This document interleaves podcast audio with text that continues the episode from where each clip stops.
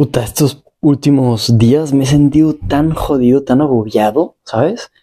Y hoy por fin, después de 23 días, neta, 23 días, hoy me siento muy bien. Me siento bien, me siento fuerte, vengo del CrossFit y decía, me siento con energía, estoy sorprendido. Fue un día relajado donde solté un chingo de pesos. ¡Wow!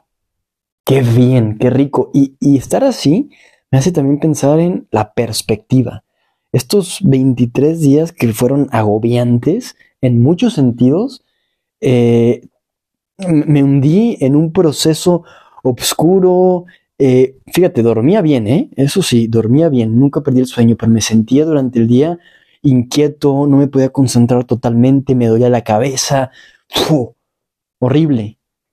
Y obviamente tiendes a pensar que eh, eh, no sirves para tu trabajo, que eh, no estás en la casa que debes de estar, empiezas a pensar cosas eh, negativas. Y fíjate que tampoco es que me haya hundido, porque, pero sí que eran momentos, episodios y que empiezas a estar nervioso y a dudar de ti, pero luego llegan estos días donde puedes tener mayor perspectiva, donde puedes sacar un poco la cabeza y hoy, mientras estaba corriendo, decía, no mames, cabrón, ¿qué, qué, la vida se trata de caerte y de levantarte y de seguir adelante. Y eso es, así es. Esto tan dicho, pero que luego cuando lo vives te cuesta, ¿no? Te caes, levántate y sigue, güey, con huevos, con entereza, con coraje, con determinación. Hacia adelante, güey. Y si te equivocaste, dilo, me equivoqué y sigue para adelante. Pero dilo desde un me equivoqué auténtico. Y lo digo porque yo soy ahora de esas personas que también luego le es muy fácil disculparse y le es muy fácil decir lo siento, ¿sabes? Pero luego en ciertos temas no le es tan fácil.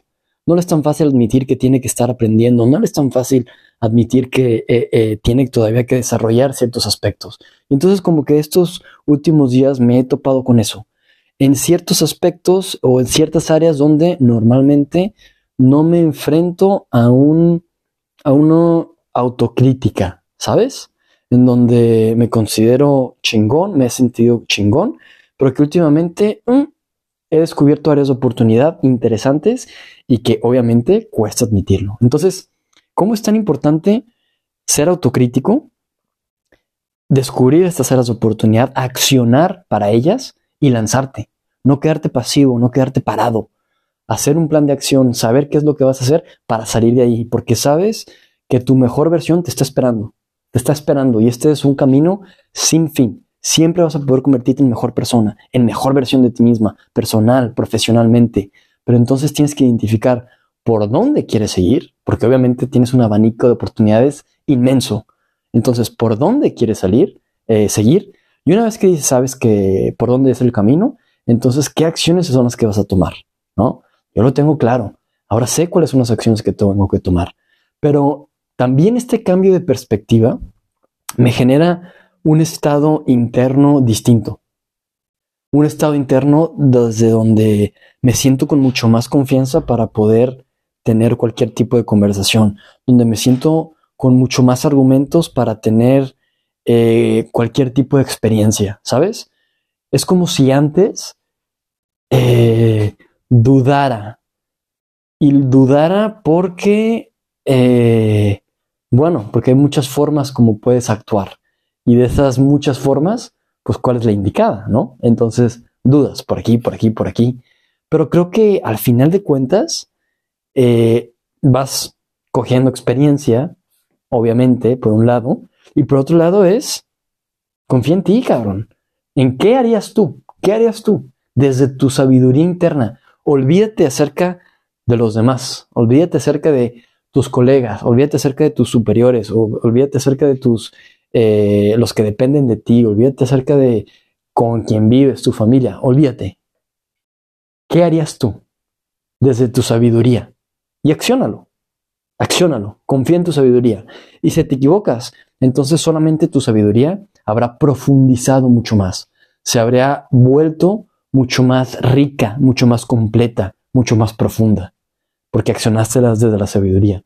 En cambio, cuando accionas desde eh, las ideas de otras personas, entonces eh, no estás haciendo un desarrollo, un aprendizaje con H. Estás haciendo lo que los demás te enseñaron, te dijeron lo que tenía que hacer, pero entonces pierdes la brújula, te pierdes, porque olvidas quién eres tú. Y en cambio, lo repito, lo que tienes que hacer es accionar en la práctica desde donde tú eres, que eso es educar, educare, sacar lo interno hacia afuera, y una vez que lo sacas, viene el aprendizaje con H. Realmente llevas eso que tú sentías a la práctica y aprendes, ¿no? Y eso, curiosamente, es justamente lo que estoy definiendo en, mi manifiesto de la educación. Como la educación no se trata de enseñar, de indicar cuál es la respuesta. No, cabrón, no. La educación tiene que ver con sacar lo que está adentro hacia afuera para que pueda aprender, para que pueda, pueda yo mismo transitar el camino y obtener las preguntas que me llevarán a más preguntas y que así sucesivamente formarán mi proceso de crecimiento, de aprendizaje, de evolución. Y entonces ahora yo de primera mano me doy cuenta, me doy totalmente cuenta. Ah.